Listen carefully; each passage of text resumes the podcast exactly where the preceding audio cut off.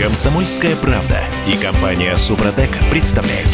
Программа «Мой автомобиль». И все-таки они докатались. Аргументы кикшеринговых компаний против идеи выгнать электросамокаты с тротуаров обратно на проезжую часть разбиваются о статистику ГИБДД. Мы сейчас расскажем все эти цифры, а для начала, ну, просто формальности. Всем доброе утро, я Дмитрий Делинский из Петербурга, Олег Осипов из Москвы. Олег. Привет. Привет, Дима, привет всем. А теперь э, статистика. Значит, 9 э, месяцев 2023 года э, МВД сегодня утром сообщает нам с вами, что за 9 месяцев произошло более 2600 ДТП с участием средств индивидуальной мобильности. Это втрое больше, чем за те же 9 месяцев в прошлом году. Большая часть ДТП произошла с участием кикшеринга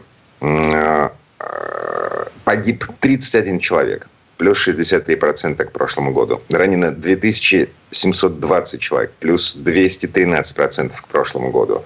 Примерно, э, нет, не половина, треть пострадавших – это дети в возрасте до 16 лет. И самое важное – всего 26% происшествий произошло на тротуарах, пешеходных дорожках, пешеходных зонах.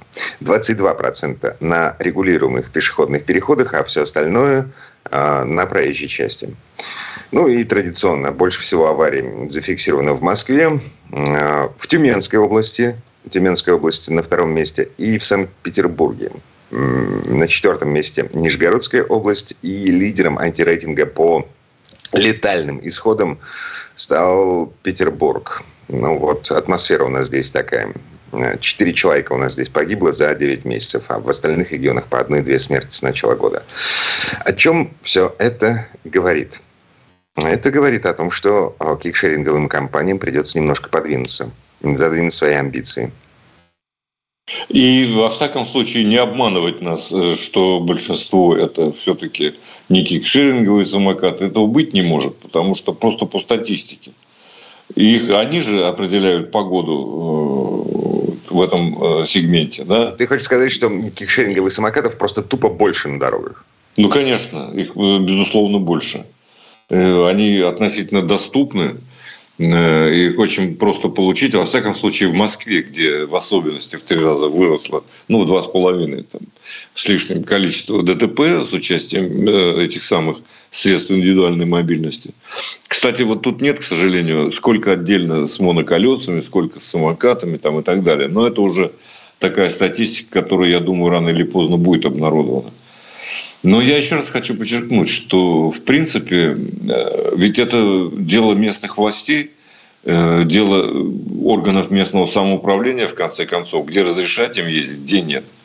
Скажем, в каком-то районе можно разрешить ездить по пешеходным дорогам, если они как где-то можно организовать специальные дорожки Олег, и дорожки. Олег, вся проблема заключается в том, что на федеральном уровне, на уровне правительства России не урегулирован самый важный вопрос – кто будет бегать за этими электросамокатами. С тем, чтобы наказать их за нарушение правил. Правила ты можешь прописать вообще любые, абсолютно. Но вот, там, я не знаю, э, у нас шлемы появились э, на кикшеринговых самокатах, на некоторых. Но за езду без шлема тоже можно штрафовать легко, непринужденно. Но кто будет заниматься этими штрафами? Вот, Дим, Сам, опять Самый же, главный вопрос. Нет, главный вопрос не этот. Вот пока этот вопрос не решен, главный, да, то главный вопрос к нам. Опять же, к органам самоуправления местного. Да? Мы вообще разрешаем, вот пока этот вопрос не отрегулирован, им ездить или нет?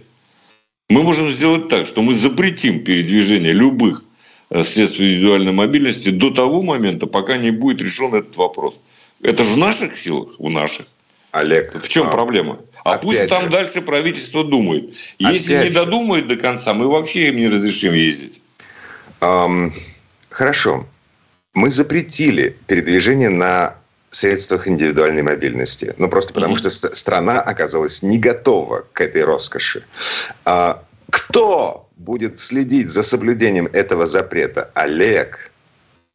Слушай, ты хочешь, чтобы я бегал за ними, следил? Что вот, я в том, понимаю. вот в том-то и дело, что э, госавтоинспекция не собирается бегать за электросамокатами. У них других проблем полным-полно. Э, вот это число ДТП, э, ну, и смертельная статистика – это капля в море по сравнению с, со смертельной статистикой, аварийной статистикой, с традиционными средствами передвижения транспортными. Им, им не уперлось бегать за нарушителями на электросамокатах. И они об этом официально неоднократно объявляли. Послушай. Нет инструментов для того, чтобы регулировать вот эту отрасль. Они вот, вот как бы они, они так, так живут. Слушай, ну если у правительства нет инструментов, как ты говоришь, или нет времени этим заняться, ну тогда, значит, что нам остается делать?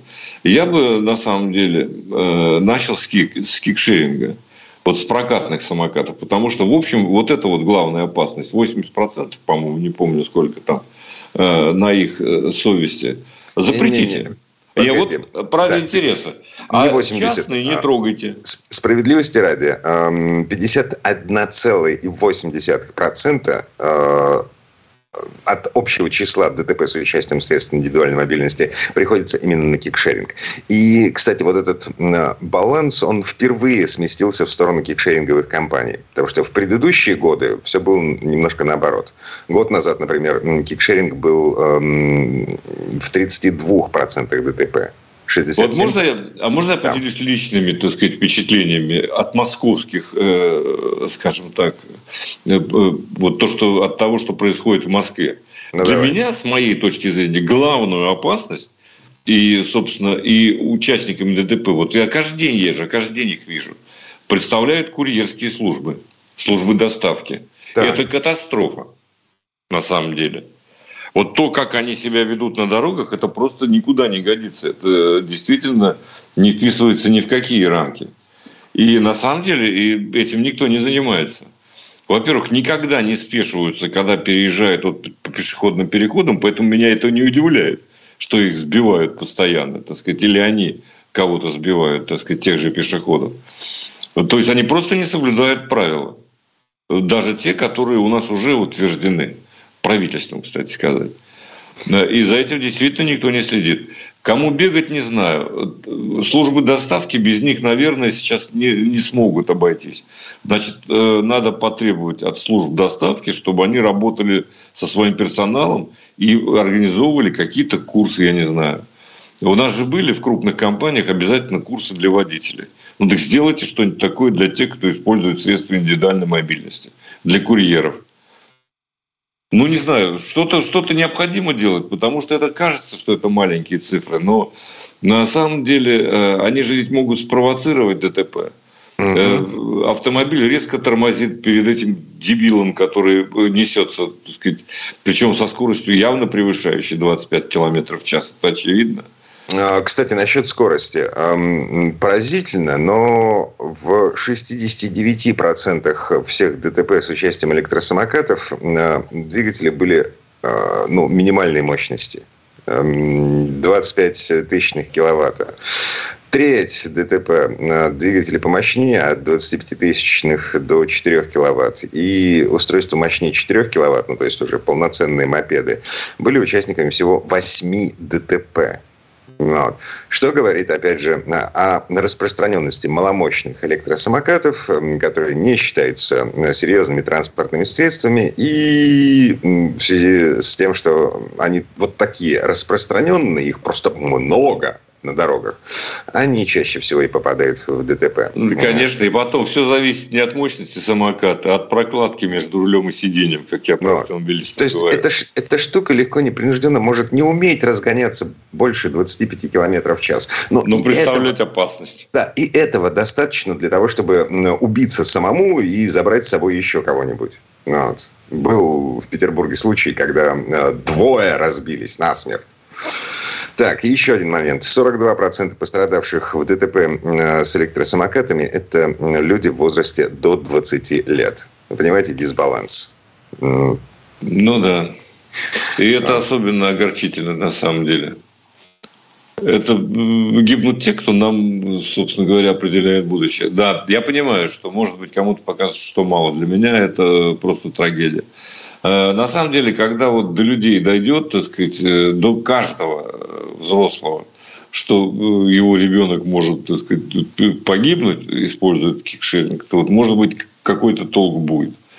То есть это уже э, вопрос, так сказать, воспитания на самом деле.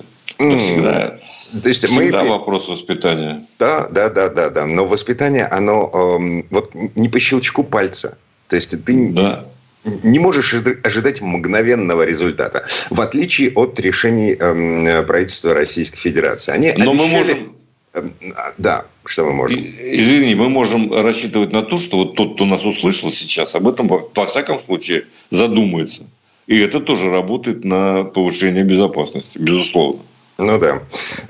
Еще волшебный пендели работает на повышение безопасности. Согласен. Весной весной, значит, все, в том числе и мы предупреждали о том, что э, поправки в правила дорожного движения не работают и работать не будут. Э, число ДТП будет только расти с участием электросамокатов. Ну вот, э, что посели, то и жнем прямо сейчас. Э, у нас правительство э, сейчас вынуждено отвечать на запросы от депутатов по поводу того, а что с этим можно сделать? Может быть, запретить электросамокаты на тротуарах, выгнать их на дороге? Может быть, запретить 18-летним садиться за, ну, в смысле, вставать на электросамокаты? Вернемся. Комсомольская правда и компания Супротек представляют. Программа «Мой автомобиль». А вот представьте себе, вы купили новую машину. А, купили ее по какой-нибудь схеме параллельного импорта. Ну, например, привезли из какой-нибудь из стран Евразийского, э, Евразиатского экономического сотрудничества. Из Казахстана, например. Или из Белоруссии. А, приезжаете такой счастливый в госавтоинспекцию, хотите поставить машину на учет, а там вам говорят, слушайте, с вас еще 800 тысяч. Я такой, в смысле? В коромысле, отвечает в ГИБДД, с 1 ноября вступили в силу поправки в механизм сбора, утилизационного сбора. Это мы вернулись. Я Дмитрий Делинский из Петербурга, Олег Осипов из Москвы. Олег, привет еще раз. Привет еще раз всем. ну, как бы... Короче, как это называется? А, а, наши власти а, найдут способ урвать свое. Да? Да, вот это вот э, меня чрезвычайно огорчает на самом деле. Мы говорили, когда этот закон э, вступал в силу, это в августе было этого года, да, а сейчас просто уточнения на самом деле вот вступили с 29 октября. А, в принципе, сам закон работает. Уточнения, они э, ну, больше похожи на ужесточение на самом деле. Что может только одно физическое лицо ввести на себя один автомобиль в год и в течение э, этого года не может его перепродать. И в таком если случае... Машина, да, если машина идет на перепродажу, ну, вот, Все, то... будь добр, заплати 800 тысяч, так сказать. А... Разумеется, разумеется, этим делом пользовались, э, так сказать, э, в том числе, ну, можно сказать, дилеры. Да, это отдельный разговор, официальный, неофициальный, плевать. Но они ввозили вот таким образом частным по льготной ставке, растамаживали автомобили.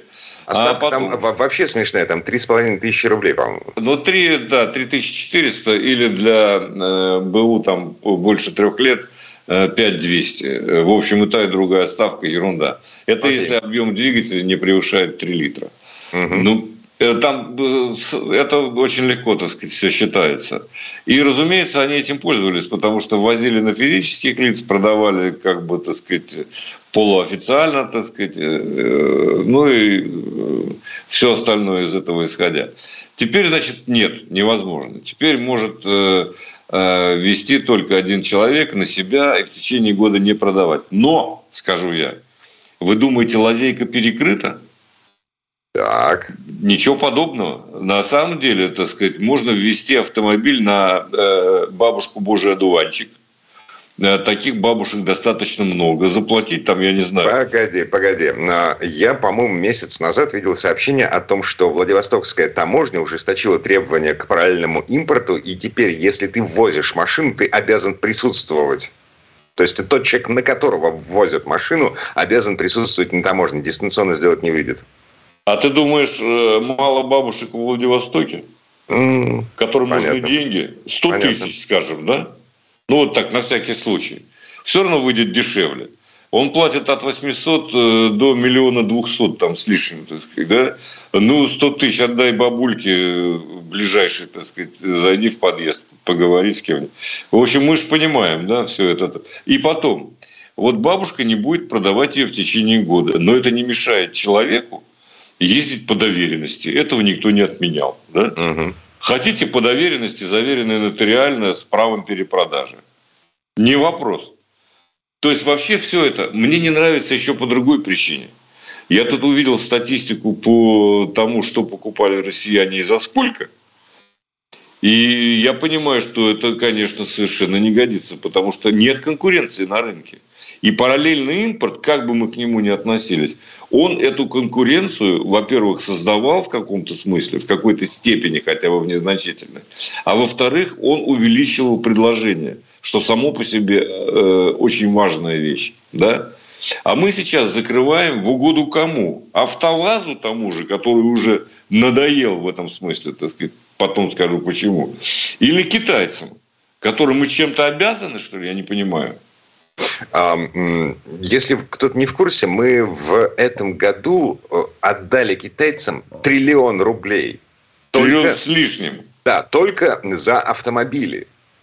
Но это, я все-таки возвращаюсь к этой мысли. Значит, это триллион рублей – это деньги, которые мы просто отдали китайцам. Они могли остаться внутри страны, если бы у нас был свой автопром, если бы, ну, хотя бы китайцы наладили производство тех машин, которые продавались за этот триллион рублей э, на территории нашей страны. Да, они налаживают. Да, вот тот, там, я не знаю, тот же «Москвич» вот сейчас э, начинает окраску кузовов. Вот. Ты извини, Дим, что впереди значит они налаживают? Сварка кузовов, значит, впереди... Сейчас уже окраска уже да, началась. Полный цикл производства да. двигателей. Но... И что они сказали? Они сказали, что теперь наши машины будут дешевле на 20%? Фига. Нет, нет. Нет, ничего подобного они не говорят. Больше того, так сказать, вот мы говорим о том, что они налаживают. Кто это они? Какие такие китайцы, так сказать? Сколько они инвестируют? Вспомни, когда мы говорили там о том же э, Ваге, так, Volkswagen, да, в Калуге, мы говорили, что они инвестировали 600 миллионов евро, да, я понимаю, о чем речь. А эти сколько инвестировали во что-нибудь? Ноль. Нисколько. А если инвестировали, то не говорят, почему, по каким-то причинам. Поэтому давайте не будем, так сказать, заблуждаться на этот счет. Инвестируют те, кто работает в России давно инвестирует тот же москвич, так сказать, те же, так сказать, дилеры и так далее. Но только не сами китайцы. Я что-то от них ничего подобного не слышал. И даже когда в Китае был, спрашивал, не, не, не слышал я, чтобы они сказали, да, мы инвестируем там миллион юаней в то, чтобы, так сказать, вот цех какой-то соорудить в Подмосковье или около Питера, если хотите, mm. во Всеволожске. Нет Всеволожск. этого. Олег Всеволожск. Всеволожск, да, прошу да, прощения. Возможно, это такой стиль ведения бизнеса. А, мы не говорим, это стиль денег... ведения бизнеса простой. Э, ободрать. И О. заработать пока можно. И больше ничего. Так, 33-й пишет нам из Челябинска. Здрасте. Какие могут быть курсы ПДД для э, желтого агрегатора? Он просто доска информации, ему фиолетово. Э, и тому, кто получил заказ, в общем, тоже фиолетово.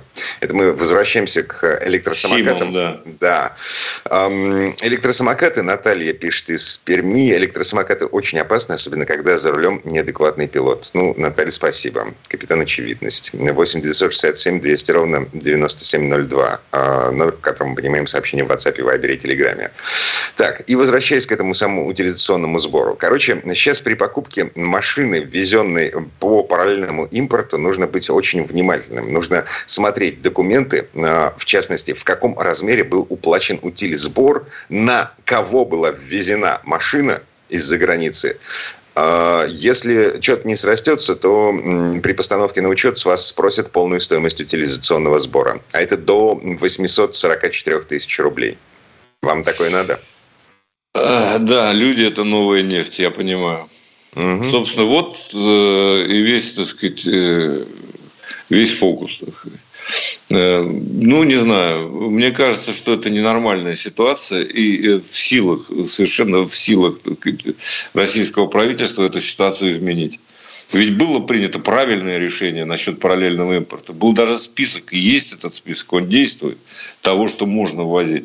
Ну и надо продолжать в этом э, направлении. Зачем мы дополнительные препоны ставим на пути реального потока автомобилей? Зачем мы сделали так, что невозможно вести поддержанный электромобиль? Это же бред. Когда ты платишь полтора миллиона за какую-нибудь электричку, неважно какого производства, того же китайского или того же европейского. Но это ненормально. Так. Затем, чтобы три и покупали москвички, его не будут покупать. А его, между прочим, покупают. Это самая популярная машина в госзакупках. Но... Ну, госзакупки, да, конечно. Мы из одного кармана переложим в другой. А заплатит в итоге человек. Ладно, хорошо, хорошо. Я, Не, я ну ты понял. понимаешь, да, так сказать. А... Ну, тоже... Послушай, это вообще вещи очевидные. Надо просто связать два конца. Да, для того, чтобы было что покупать, нужно, э, чтобы это что-то производили. Вот. Москвич, ну, худо-бедно пытается что-то выпускать. Причем э, постепенно, э, потихонечку они налаживают сборку. Вот. От крупноузловой переходят к, как это называется, ну, неважно. Вот как вот. первая машина съедет с конвейера, мы поймем, насколько она устарела уже. Да. Да, это Так, это на неизбежно. всякий случай, да? Так, тем временем э, АвтоВАЗ у нас. Э, значит, у нас минутка э, традиционной рубрики «Новости из Тольятти».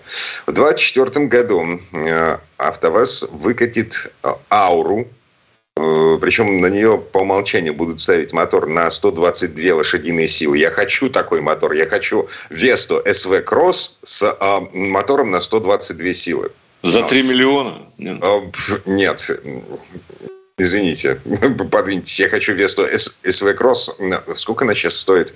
Э, лям 800, по-моему. Но, но, но не со 106-сильным дохленьким моторчиком. Ну, ладно. Да что, 20, 122 это предел мечтания? Э, что касается отечественного автопрома, да. То есть 120... Ну, я, я могу тебе сказать, по моим оценкам, это все равно пукалка. 1,8 атмосферник, 122 лошадиные силы. Во-во, пукалка. Я на таком сейчас езжу. Ему 13 Я сочувствую. Спасибо. Я тоже ездил долгое время, между прочим. Ладно, значит, Аура э, в планах АвтоВАЗа на будущий год, а еще они планируют выпустить такие Искру. Прикинь? Я счастлив. И электрический Ларгус. 24 год. Ладно, прямо сейчас прерываемся. Комсомольская правда и компания Супротек представляют. Программа «Мой автомобиль». А где вы собрались гонять на 122 лошадиные силы? Везде камеры. У меня Веста СВ Кросс, э, а нет, просто СВ. 106 лошадиных сил вполне достаточно. Это пишет нам 98 из Ставрополя. А, э, простите, э, я живу в Петербурге. У нас здесь есть скоростные трассы, где можно разгоняться до 130 плюс 20 нештрафуемых. А, я не скажу, что мне нравится ездить с такой скоростью, но просто периодически это необходимо. А, более того, динамика моторчика 1.8 допустим, Фордовского, э, на котором я езжу, она, в общем, мне вполне ничего себе позволяет обгонять фуры на, э, допустим, если не на трассе М11 Москва-Петербург, то на трассе М10. А там неприятно, очень неприятно обгонять фуры. И в Карелии точно такая же фигня. Так что 122 лошадиные силы, ну, как бы must have. У меня сейчас 126, по-моему. Короче, мы вернулись. Я Дмитрий Делинский из Петербурга, Олег Осипов из Москвы. Олег, это, это я, привет. Слушай, да. вот это, между прочим, важный вопрос. Вот то, что человек затронул, 120, 106, конечно, может быть вполне достаточно. Но вы знаете, почему я за мощные моторы? Потому что э, э, это вопрос безопасности. Вот то, что ты сказал, в Карелии особенно опасно обгонять, как мы с тобой знаем, да, прекрасно. Потому что узкая дорога, перепады высот – это, в общем, кошмар. В принципе, вот нам пишет из Ставрополя тот же, так сказать, владелец, счастливый обладатель Веста 106 сил, что едет 180 не напрягает. Я совершенно с вами согласен. Она может ехать 180, да? А под горку так еще быстрее, наверное. Но дело-то не в этом. Дело в том, что ее раскочегаривать надо полчаса, да? Ну, условно говоря, полчаса. Конечно, не полчаса, меньше. Вот. А вам нужно быстро обогнать и завершить маневр вот это вот завершение и быстрота, это, собственно говоря, и есть безопасность на самом деле. И опытные водители об этом прекрасно знают. А, поэтому я, собственно, и ратую за то, чтобы автомобили были лучше энерговооружены так вот умное слово такое верну какое-нибудь, чтобы было так а уж мы... совсем замысловато. Мы все это обсуждаем в связи с тем, что, во-первых, АвтоВАЗ возобновил производство Вест в комплектации СВ и СВ Кросс э, на 106 лошадиных сил. И обещает таки на будущий год вернуть на конвейер эм, э, этот 1.8 вот, на 122 лошадиные силы. И ставить его будут э, в том числе на Весту, на эту, господи, как ее, на Ауру, вот, который они обещают выпустить. И где-то к концу 24-го, к началу 25-го они обещают поставить на конвейер э, ту машину, которая придет на смену Гранте. Это будет э, Искра. Причем, если я все правильно понимаю, э, то АвтоВАЗ наконец слезет с платформы Гамма, Помните, вот эта девяточная платформа. Гранта, на самом деле, это э, даже не дальний родственник, это внучка девятки восьмерки. Кали... Нет, нет, она все-таки ближе к Калине. Ну, модифицированная платформа. Слушай, да. да вот, это... Искру будут строить уже на CMFB э, упрощенный и локализованный. Вот. Да, реношные платформы, согласен. Э, ну, хорошо, будет искра, будем смотреть, будем ездить. Что поделаешь? Но мне кажется, что все равно сейчас, когда у тебя там 1,4 двигатель развивает 150 сил, это уже даже как-то не смешно. Это уже позавчерашний день. Кстати сказать, вот что удивительно, когда ты э, смотришь на двигатели, которые выдают большую мощность, ты начинаешь эксплуатировать их, ты понимаешь, что они в общем и экономичными выходят. Потому что вы пока раскочегарите свой 106-сильный движок до 180, да, у вас, во-первых, расход топлива немедленно увеличится – причем в разы. Угу. Да, у вас обороты будут сумасшедшие, а это, естественно, прожорливость. Да?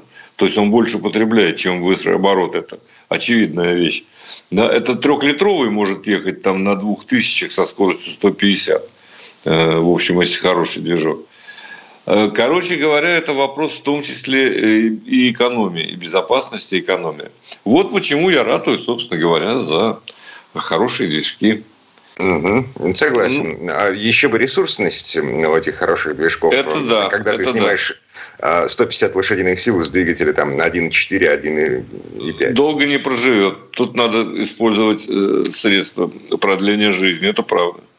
Но это с одной стороны. А с другой стороны, ты знаешь, э, не покупайте малообъемные вообще двигатели. Ну, да, да, да, да, да. Да, сколько, ну хотя бы, ну хотя сколько бы. Сколько денег, 2, 2 столько и покупаю. 55-й пишет нам из Москвы. Доброе утро. Подписываюсь под каждым вашим словом насчет курьеров. Именно они, а не кикшеринг, представляют главную опасность на дорогах. Ура, а спасибо. Работаю водителем автобуса в Москве, ежедневно вижу, как они ездят, не соблюдая никаких норм и правил. Но отсюда вытекает еще одна болезненная тема – засилие мигрантов в крупных городах страны, ибо я не видел еще ни одного курьера славянской внешности на электровелосипеде. Буквально несколько дней назад такой курьер, летящий на электровелике, сбил женщину, выходящую из автобуса на остановке. Не могу сказать, что подписываюсь под э, вашими словами, уважаемые 55-й. Я видел курьеров и на великах, и на электросамокатах славянской внешности – причем а, даже девочек. И девочки аккуратнее на дороге в этом смысле.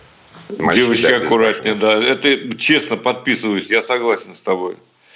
Ну а какая внешность, ну что тут поделаешь, какая есть? Кто, кто, кто соглашается работать курьером, тот и правит балом. 76-й из Москвы. В 90-е на девятке, полуторалитровой девятке клали стрелку. А движок прошел 400 тысяч. Ну, в смысле машины целиком. Ну, уход, да. А, Слушайте, у меня много лет была девятка. Ну, что там? Что меня за нее агитировать? Энди э, пишет нам в Телеграме. Э, большинство людей, наоборот, неопытные. Большая мощность их еще больше провоцирует на необдуманные решения. А другие люди, разумные, в меньшинстве. Ну, тут вот как поспорить? Да никак. Все так и есть. Парень из Ставрополя, который ездит на Весте 106 лошадиных сил, предлагает нам для лучшей динамики перепрошить педаль газа. Потому что нормы Евро-5 э, душит движок. Вот. Ну, ладно, возможно. Да. Но, блин, Веста не драйверская машина. Хотя ну почему? Ее можно превратить в, каждой, в драйверскую. Да, в каждой избушке на самом деле свои погремушки. Но вот хочется, может легко. Кстати сказать, как правило, вот э, такая, такой принцип на Западе. Самая э, дешевая бюджетная модель всегда участвует в гонках. Они делают специальные версии обязательно. О, там... там Пола и так далее. Это мы знаем эти, так сказать, э, примеры. А, ну, а. так от этой пола там остается только кузов, потому что, во-первых, всю ходовую меняют для того, чтобы она, ну, как бы хотя бы как-то держалась на дороге, а во-вторых, меняют двигло и коробку. Ну, конечно, естественно, я ездил на них. Это интересные машинки, да. А, слушайте, тут еще одна новость из «АвтоВАЗа». Они такие признали успешным свои эксперименты по продаже машин через интернет и собираются развивать это направление. То есть вот все новые автомобили, о которых мы сейчас говорили, и «Аура», и «Искра», и «Еларгус» электрические на батарейках, они собираются тоже продавать через интернет, потому что, я сейчас процитирую, по результатам пилотного запуска программа показала крайне высокую эффективность. Конверсия в покупку стала в 4 раза выше, чем в среднем по сайту. Мы видим крайне высокий спрос со стороны потребителей, высокий трафик на страницу акций, сервис онлайн-продаж, соответственно, быстрее бронирование. Слушай, Че? вот жаль, Че? что мы эту тему только в конце э, программы, у нас мало времени остается. Это чрезвычайно интересная вещь. Вот что касается АвтоВАЗа, конечно, это особые условия. Во-первых, чтобы получить этот онлайн-автомобиль, купленный, скомплектованный и так далее по той заводской цене, надо на секундочку приехать в Тольятти и обратиться в центральное СТО. Потому это не, что... Они... Это не бред ли? А, они не умеют в доставку. Ну, Слушайте, как бы... они не умеют договориться с собственными дилерами. Они хотят вообще э, уничтожить этот институт э, своих дилеров, которых строили много лет подряд. Так Погоди, погоди. А, э, этот онлайн, эту онлайн-продажу они придумали в ответ на дилеров, которые внезапно начали задирать цены на, на автомобили Веста. Ой, как это неожиданно. Ага. Ну, ну, ну, что это такое? Слушай, Дима, ну вот всерьез, да? Ты должен ехать в Тольятти, как в 90-е пресловутые, э, брать там автомобили, потом возвращаться к себе. Ну, особенно удобно из Владивостока, да, скажем, да, если ты хочешь сэкономить ровно то на то и выйдет, а то и дороже. А Короче не... говоря, это, да. это ненормальная ситуация. Если вас хочет продавать, онлайн-продажи э, наладить, значит, надо, чтобы человек по месту жительства мог пойти в ближайший салон и получить этот автомобиль. А чем Есть... это отличается от продажи через салон? Ничем. Ну, послушайте, как договоритесь, ценой отличается ковриками, которых не будет, да, услов, пресловутые коврики нам, нам упомянуты Ой. много раз. Слушай, это все, кстати сказать, тут ведь АвтоВАЗ не одинок, BMW ведь э, собирается, так сказать, тоже наладить э, такого Прямые продажи продаж. автомобилей без участия дилеров, но тоже на, с доставкой. И э, они экспериментируют не на BMW, а на Mini. На Mini, mm-hmm. да. Абсолютно. Вот это э, тоже, так сказать, э, но там, по крайней мере, в любой салон ты можешь прийти и получить. Но пока только в трех странах, видимо, где люди не такие, э, как российские дилеры, не навязывают дополнительный доп. услуг. А только в Польше, Италии и Швеции. Хотя удивительно, что в Польше. Ну, там, общем... где есть продажи мини, там, где есть спрос на этот автомобиль, вот, собственно, там они экспериментируют. Это а, правда. В общем, что? А, в общем, время этой четверти часа к концу подходит. Олегу Осипову говорим спасибо и до новых встреч, Олег. Спасибо вам. Э, удачи на дорогах. Всем пока. Да, впереди Сан Саныч Пикуленко. Очередная история. А, вернемся буквально через пару минут. Комсомольская правда и компания Супротек представляют. Программа «Мой автомобиль». А мы вернулись в студию радио «Комсомольская правда». Я Дмитрий Делинский. В этой четверти часа у нас традиционная история от Александра Пикуленко. Споры поклонников отечественного автопрома со скептиками, с теми, кто утверждает, что в СССР все, в том числе дизайн, сдирали с западных образцов, не утихает уже много лет. Безусловно, изрядная доля истины в утверждениях скептиков присутствует, однако будет несправедливо утверждать, что в СССР совсем не умели рисовать автомобили.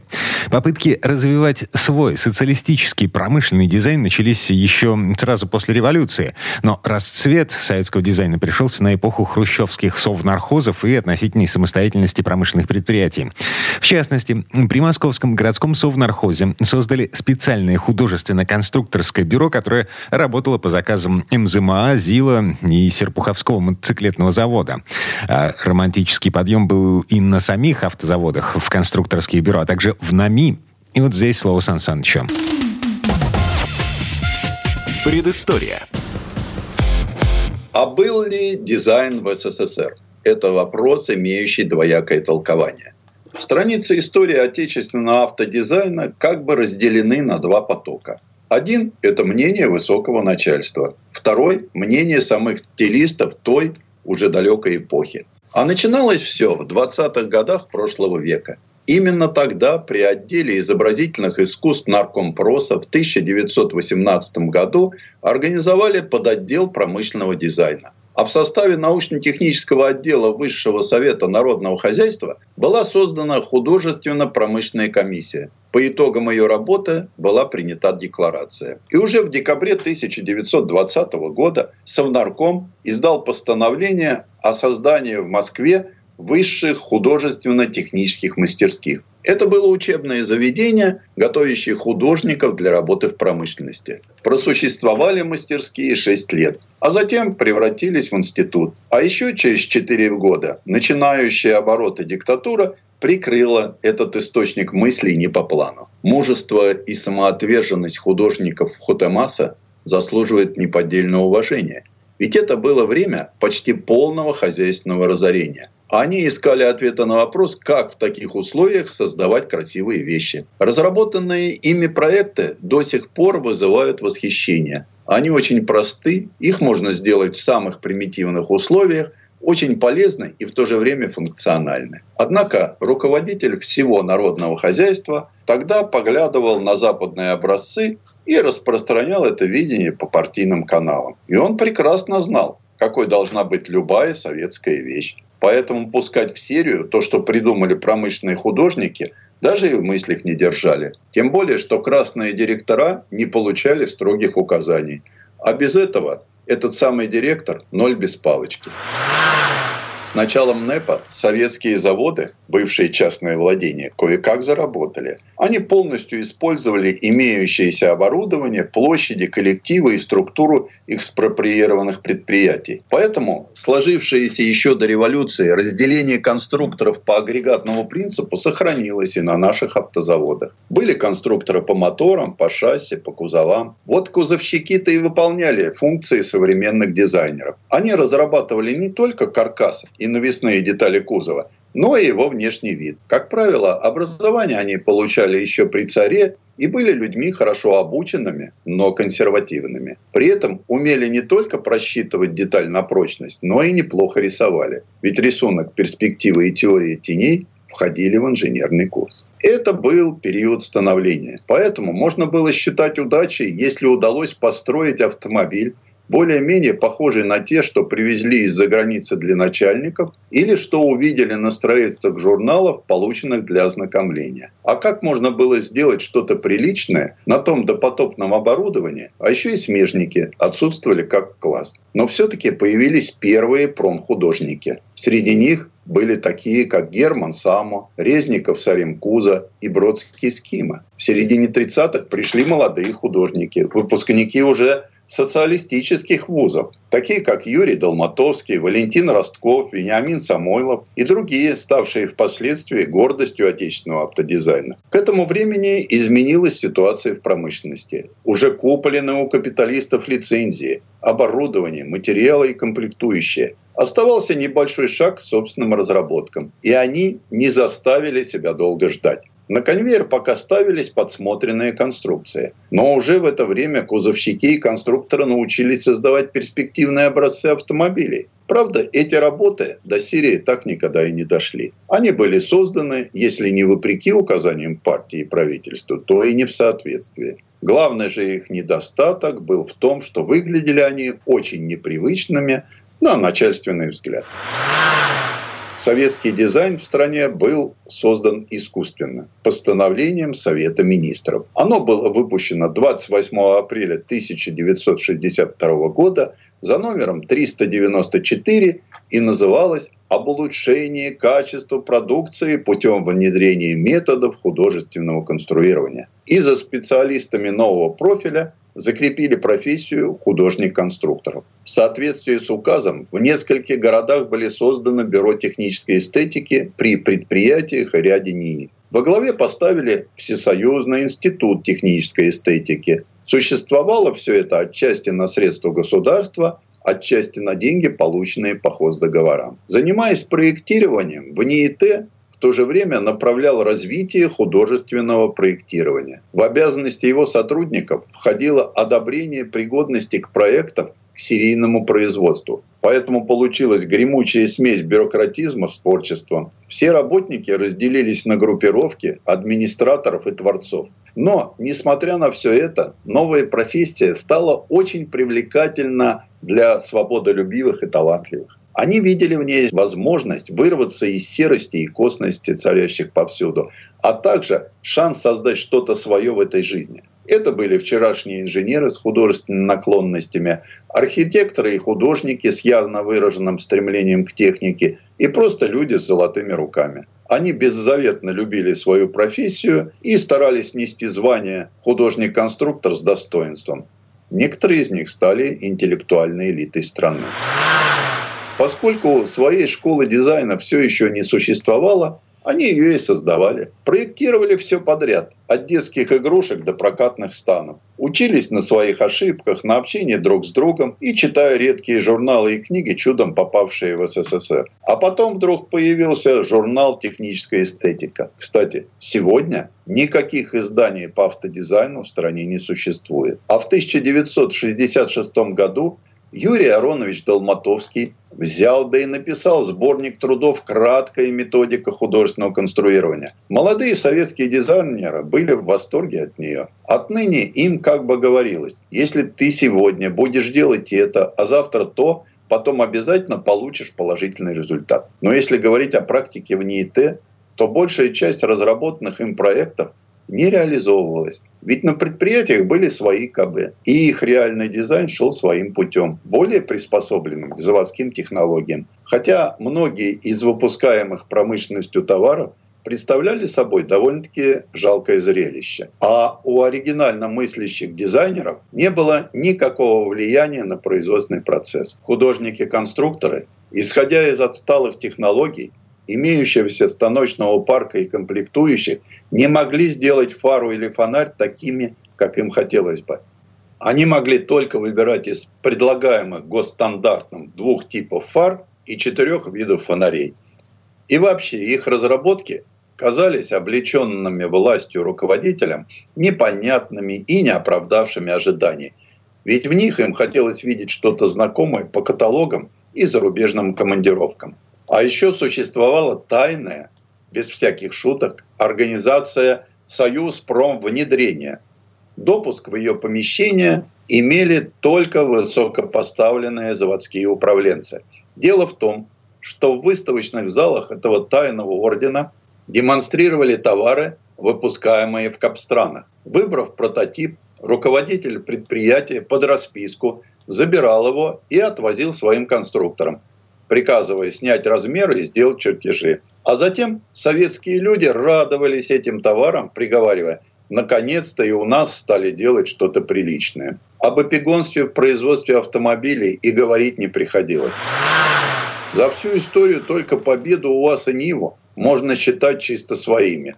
Мало кто из автомобильных дизайнеров страны Советов насчитывает в своем портфолио хотя бы пяток проектов, ставших опытными образцами – не говоря уже о запущенных в серию. Хотя именно в 60-е годы отечественный автодизайн переживает период наибольшего расцвета. Юрий Аронович Долматовский собрал вокруг себя коллектив, каждый из имен которого и сегодня звучит в дизайнерском мире. Владимир Арямов, Эдуард Молчанов, Александр Альшанецкий, Лев Кузьмичев и другие. В конце 80-х, начале 90-х в стране началось серьезное брожение – Вот с этого времени можно начинать отсчет новой генерации, теперь уже российских дизайнеров. Предыстория. Сан Саныч, спасибо. Это был Александр Пикуленко, летописец мировой автомобильной индустрии. И у нас на этом все на сегодня. Дмитрий Делинский, радио «Комсомольская правда». Берегите себя. Программа «Мой автомобиль».